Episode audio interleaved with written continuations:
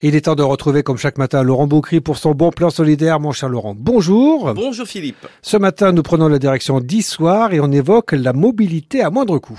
Dès le 1er juillet 2023, une navette urbaine régulière, un transport à la demande urbain et un transport à la demande rurale seront disponibles pour tous au prix attractif de 12 euros par an, donc 1 euro par mois, vous l'avez compris, et c'est gratuit pour les moins de 12 ans. C'est un tout nouveau réseau de transport collectif qui offrira à tous les habitants de la région d'Issoire une solution de mobilité interne au territoire, quelle que soit leur commune de résidence. Il existe trois services Sherpa. Ce sont donc ces navettes urbaines qui sont baptisées Sherpa. Navettes urbaines Issoire sans réservation, interne à la ville d'Issoire du lundi au vendredi, avec une vingtaine d'arrêts accessibles sans réservation, comme pour les bus urbains classiques. Il y a le Sherpa urbain à la demande.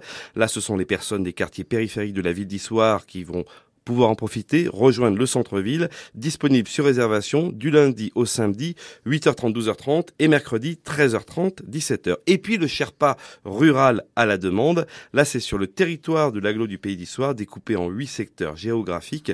Le transport prendra en charge le voyageur à son domicile et le déposera dans le centre-bourg d'Issoire, selon un calendrier par secteur. Les communes, il y a Champé, Soxilange, Le Vernet-Chaméane, Brassac-les-Mines, Saint-Germain-Lambron, sur Si vous souhaitez euh, vous inscrire pour en profiter de manière gratuite, il y a un essai du 1er au 8 juillet. Essayez gratuitement le réseau Sherpa.